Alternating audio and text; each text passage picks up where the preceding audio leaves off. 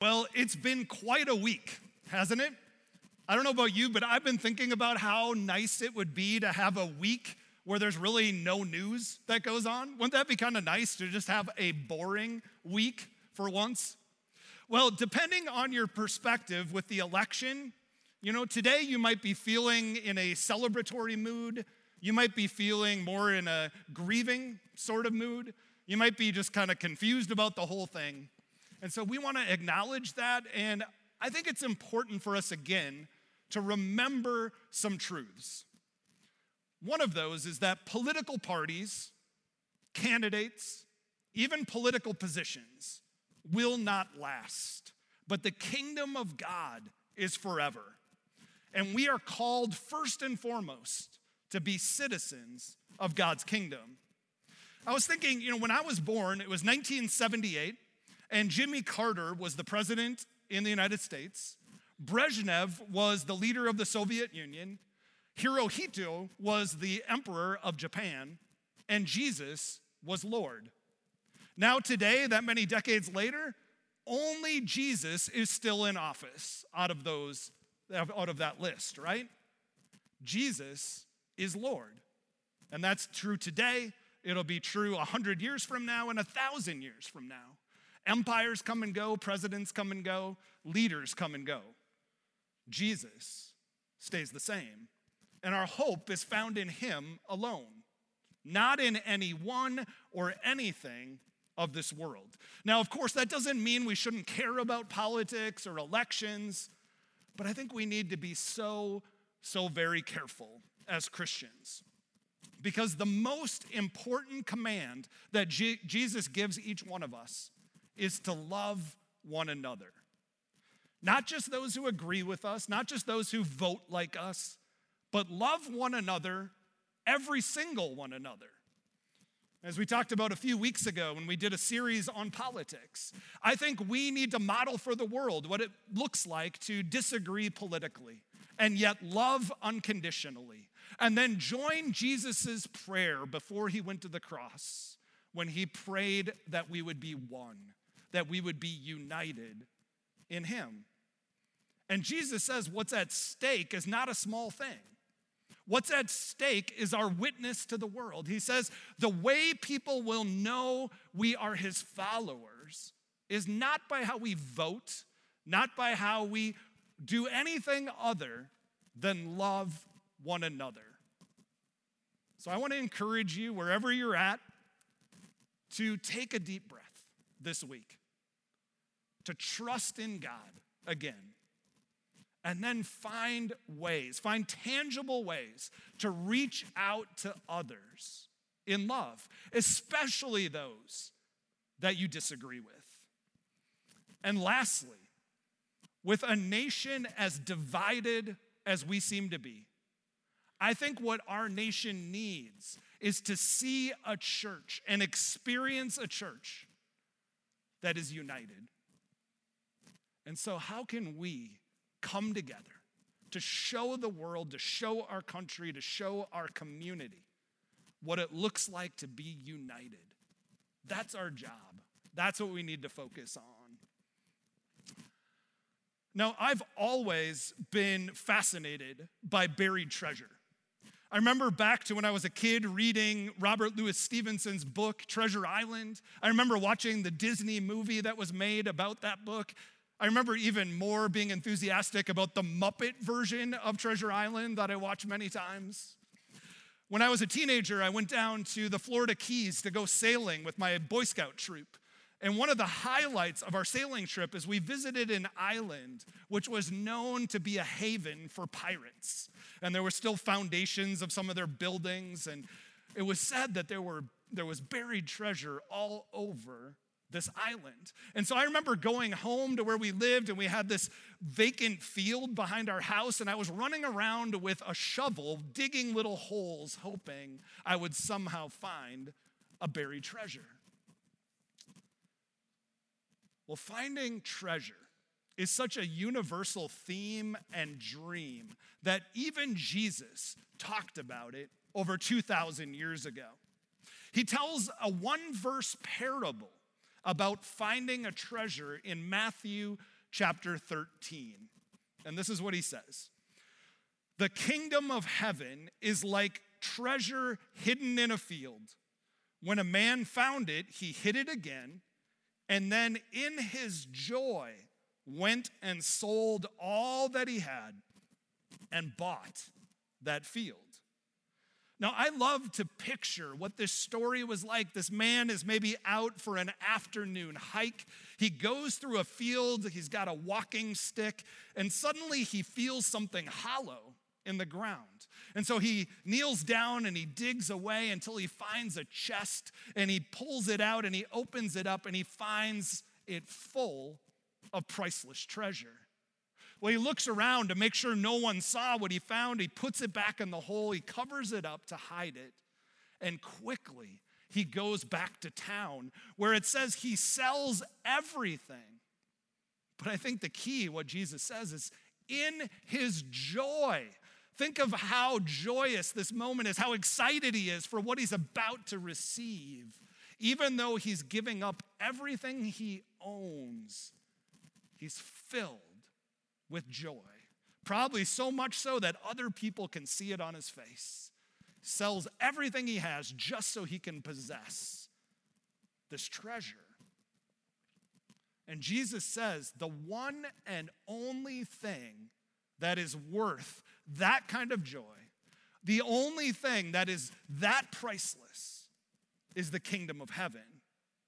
That's where real treasure is found. It's not in our bank accounts, it's not in our investment portfolios. The real treasure is the kingdom of God. And so, church, what I want to want you to hear most clearly today, if you don't hear anything else, this is what I want you to hear. Jesus Christ is the most valuable treasure you can find. Jesus Christ is the most valuable treasure you can find. And my hope and my prayer for you today is that you wouldn't miss out on this incredible treasure. In fact, if you don't know Jesus, if you haven't uncovered that treasure for yourself today, that is what matters the most. And in fact, I want to give you permission right now. If you don't know Jesus, if you don't have that treasure in your life, to forget everything else I have to say today. Maybe get out your phone, get out a Bible, just start reading one of the Gospels where you can meet him face to face. Come grab me after the service, shoot me an email, because I believe he is the treasure we all need. Now, this short parable that Jesus tells in Matthew 13 is not the only time that he talks about treasure or money or possessions. In fact, did you know that 15% of everything Jesus had to say in the Gospels had to do with money and possessions? In fact, he talked about those things more than heaven and hell combined. And I think the reason is he knew and he knows that our faith and our finances are inseparable. Our faith and our finances are inseparable. And one of the biggest barriers to a growing relationship with Jesus, one of the biggest barriers that we can encounter for living for God, is our money. And I think one of the most accurate indicators of our spiritual health and our spiritual growth is how we approach and think about our finances. One of the most accurate indicators of where we're at in our relationship with God, how much we're trusting Him, how much we're putting our faith in Him, is how we think about and how we approach our finances. See, how we choose to spend or save or give ties directly to our faith and trust in God. Now, at this point, you might be thinking, great, this is that time of year we, where we have to listen to the preacher talk about money again. It's so predictable. Maybe you're thinking, you know, money is just my own thing. We shouldn't have to talk about this in public. But you see, that's why it's so closely connected to our spiritual life. Our checkbooks, our bank accounts are generally held in secret, right? We, we might share it with our spouses, maybe with our CPA. God certainly knows what's going on. But it's easy for us to not let the world know where our heart lies in regard to our finances, which again is so closely tied to our faith and trust in God. Now, you also might be thinking at this point that this is the most accurately titled sermon series ever. The church just wants your money. Have you ever thought that before? Have you ever heard someone say that before? Well, before we dive in to the meat of this message, I want to make a few things clear. The first thing is, we don't want something from you, we want something for you. Because our money and our possessions are such a core part of our spiritual life, we simply want you to understand what's at stake. We want you to understand why this is so important. And we want you to hear God's invitation to a better way of life. There is this fundamental connection between our spiritual health and how we think about and approach our money. Now, that means it not only matters today in the here and now, it also matters for eternity. Now, the other reason this is so important is that money is one of the biggest sources of stress in our lives today, maybe apart from elections and politics. But not only that, money and finances are the number one cause of divorce in our country today. So, what if you could have more freedom? What if you could have more margin? What if you could have more joy when it comes to your finances? Would you say yes to that invitation? Because that's what this series is all about. And one more thing I want you to know as we go through this series we believe in these principles so much, and we think they are so important for each one of us, for our spiritual growth and our spiritual health. We believe that they will simply improve your life so much that if you ever feel like we're just out for your money, if for some reason you're skeptical about Calvary or you don't trust us for some reason, well, we would love to have an opportunity to talk with you. But I want to encourage you to keep on coming and connecting with us and then give your money somewhere else. Remember, we want something for you, not just something from you. And what we care most about is the state of your soul, which is eternal, not your finances, which is temporary. So we take Jesus so seriously, we take his words so seriously that we think it's important that we put it into practice. And if somehow Calvary is a stumbling block within that, go find somewhere else to live out Jesus' words. So Jesus talks about treasure again in Matthew chapter 6. More specifically, how we should approach our own treasure. Here's what he has to say Do not store up for yourselves treasures on earth where moths and vermin destroy, and where thieves break in and steal. But store up for yourselves treasures in heaven, where moths and vermin do not destroy, and where thieves do not break in and steal. For where your treasure is, there your heart will be also. Now, I want you to first notice he doesn't say our earthly treasures are bad. No, what he says is our earthly treasures will not last. You can't take them with you when you go from this life. I've never seen a hearse pulling a U haul behind it. We can't take our things and our stuff and our accounts with us when we leave this life. Now, there's an old preacher story about a man who is just an incredible miser. He was all about accumulating more and more money, and that's all he focused on every day, and he held it closely, and he never wanted to share it with anyone. Well, he was coming towards the end of his life, and so he told his wife that his dying wish is that he would finally be buried with all of his money. And he made her promise that she would make sure that all of his money was in his coffin when he was buried. She said, Okay, I will do that for you. So finally, this man passes away, and they have a beautiful funeral out at a country church. And then they go out to the cemetery where his coffin is there at the graveside. And before they closed the top, his wife slowly went up and she put a large box into the coffin with him. And the funeral director closed the lid. Well, as the wife went back to her group of friends, her best friend said, You didn't do it, did you? You didn't really put all of his money in there with him. She said, Oh, yes, I did. Every cent of it. She said, Yeah, I wrote him a personal check. you can't take it with you when you go. Jesus says instead, make sure you store up treasures in heaven. Now, what that means is that he's saying invest in what has lasting value. Storing up treasures in heaven is investing in those things that have lasting value. There's an author named Randy Alcorn who wrote a short little book called The Treasure Principle. And that's the source that I'm using for much of this message series.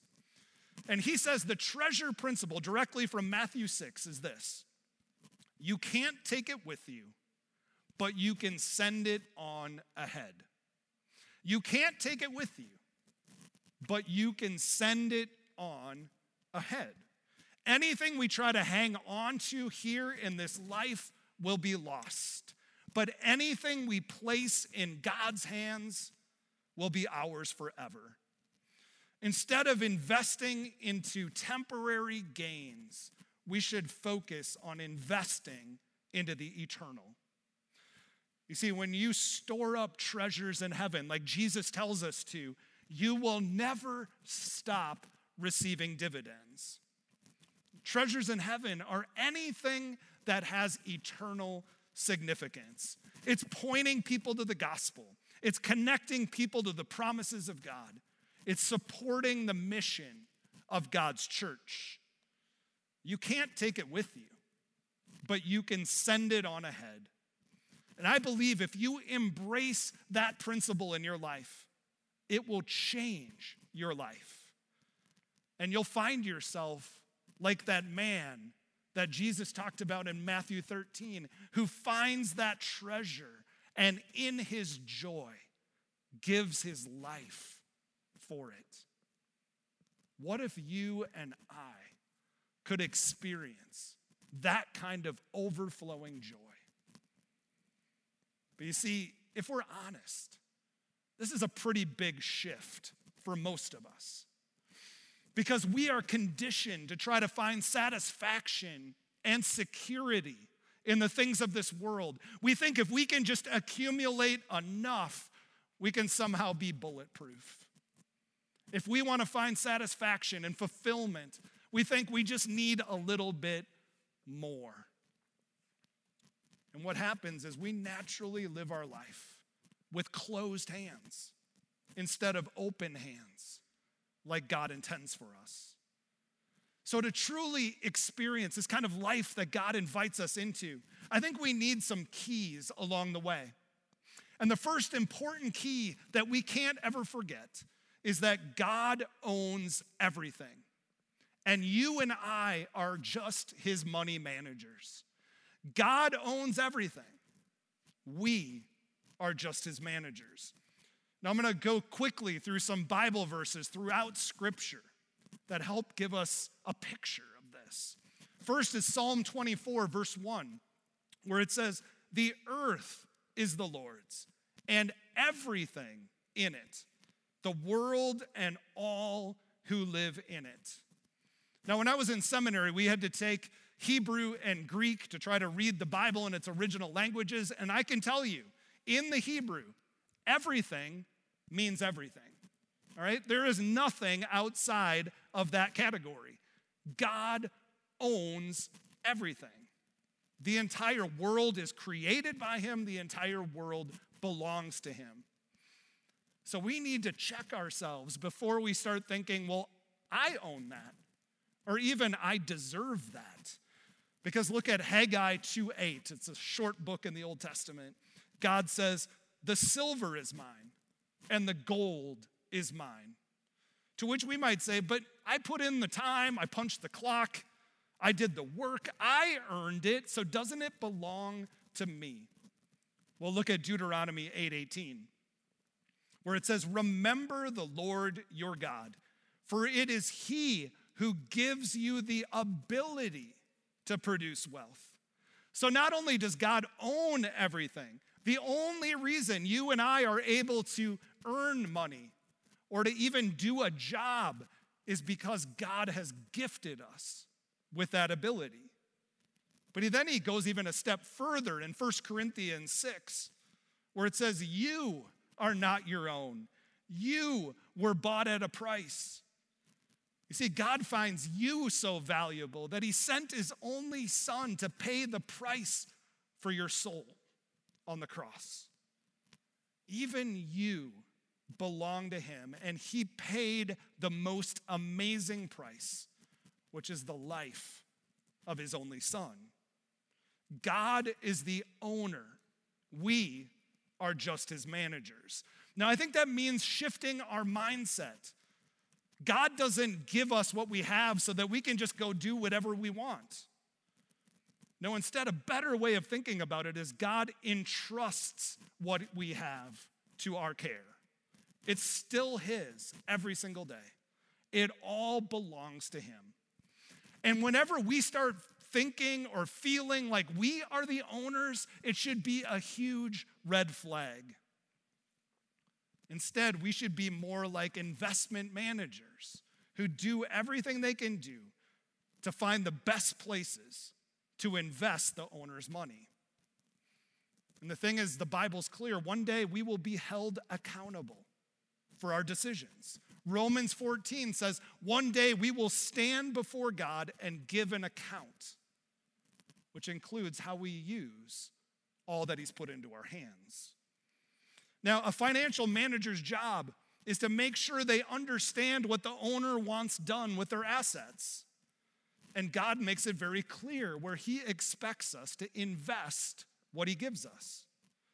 He wants us to invest it into His mission and into expanding His kingdom. When we give to the church or we give to other ministries, it's not so that we can get any recognition, it's not even us being generous. What it is, is us using God's money to do God's work. Have you ever thought about that before? When we place something in the offering plate, or I guess we can't do that during this season, when you give a gift to the church or to a ministry, it's not ours in the first place. It's simply us using God's money to do God's work. Now, I think if we would embrace that kind of thinking, it would bring us more freedom, more joy, less stress, less anxiety. Look at 1 Corinthians or 1 Chronicles 24, 29, 14, where it says, Everything comes from you, and we have given you only what comes from your hand. Again, it already all belongs to him. When we give an offering or a tithe, it's his money in the first place. Listen to the perspective that Job had in Job 121. He says, The Lord gave, and the Lord has taken away. May the name of the Lord be praised. When we remember God is the owner, we can have that same attitude. It's all His, whether He gives or He takes. And so we're going to praise Him for who He is. Also, listen to the attitude of the reformer John Wesley. His house burned to the ground, and he is quoted as saying, the Lord's house burned to the ground. One less responsibility for me. You see, remembering the simple key has the potential to open up a deep freedom and a deep joy. The joy of living our life with open hands and investing into things that make an eternal difference. When we understand that God is the owner and we're just managers, what we have is just entrusted to us for a short amount of time. It should inspire us to live lives of radical generosity. The second key that I think we need to remember is my heart always goes where I put God's money. Your heart always goes where you put God's money. Matthew 6:21 we read earlier says, "For where your treasure is, there your heart will be also." Jesus is saying to us, essentially, show me your bank statement. Show me your checkbook, show me your credit card statements, and I will show you where your heart is. In fact, if you want to do a quick spiritual checkup, if you're wondering, am I growing in my faith? Am I being obedient to God? The first place to look is your finances, and the second place to look is your calendar. Where you spend your money and where you spend your time says so much about your heart. And I think there's a spiritual truth here. Your life will always move in the direction of your heart. Right? Wherever your heart is, that's going to determine the direction of your life. But your heart will always move in the direction of your treasure. If you want a bigger heart for anything, invest your money and your time in that place. A simple illustration of this is when you buy a new car, suddenly you're on the lookout. If you see an ad for that car, you will tune in especially closely. If you see an article in the newspaper or a magazine about that type of car, you are going to read it because you have put your money in that place and now your heart will follow. So, in the same way, if you give money to help a ministry that helps underprivileged kids in the inner city, when you see an article about that area of the country, you are going to read it with a renewed passion and interest. You are going to pray for that ministry daily because you have invested your money into that place and your heart will follow. You see, if I want my heart to be somewhere, I simply need to put my money there, make an investment. You know, throughout my ministry, I've had people say, I want to have a bigger heart for missions, or I want to have a bigger heart for reaching others around the world with the gospel. I want to have a heart for planting churches. Well, if you invest your money into those places, your heart will certainly follow. So, how about you? Do you wish you had a bigger heart? for the things of God? Do you wish you had more passion for eternal things? Then make sure you invest God's money into eternal things and watch what will happen to your heart. In the end, God wants your heart more than anything else. And He knows that our money and our finances are one of the biggest barriers to that. He doesn't want us to just be occasional donors for his kingdom. He doesn't want us to just give our leftovers as an afterthought. He wants us to be filled with a vision and a passion for eternity, sharing the good news around the world. So much so that we couldn't imagine not investing our money and our time into what matters the most. Now, of course, we need to take care of our earthly needs and the needs of our family. But when all of that is taken care of, why shouldn't the rest go towards treasures in heaven? Anyone who works at accumulating more and more in this life is going to lose it.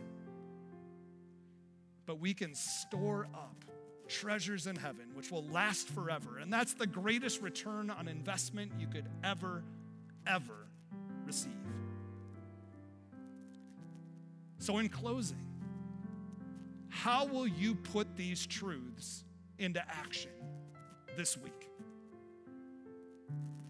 How are you going to live this out in your everyday life? Maybe you've never invested in God's mission through the local church before.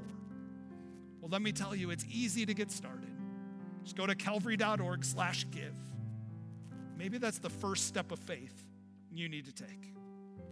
Maybe you need to sit down with your spouse or your financial advisor and reevaluate your approach to your finances.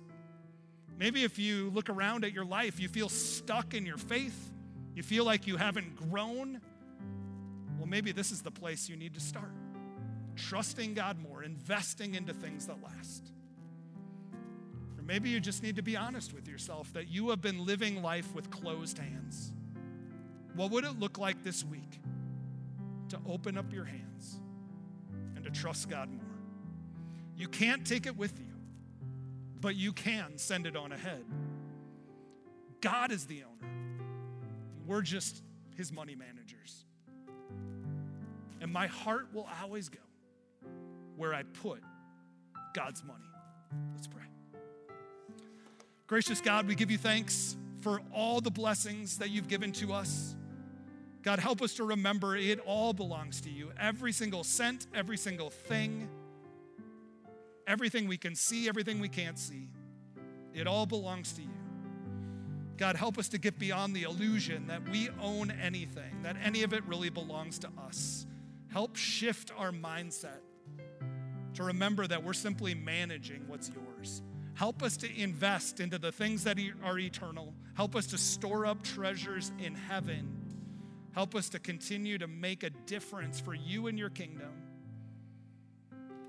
God, you know every one of us has a sinful heart. Every one of us is to some degree inherently selfish. And so help us to take a step of faith this week. Help us to learn to live for you. Help us to relax our grip on all the things that you've given us. Help us to live with open hands and to live lives of radical generosity. God, we believe these things are possible because all things are possible with you. Help us to live for you in all that we say and do. We pray this in the powerful name of Jesus, and let's all say together.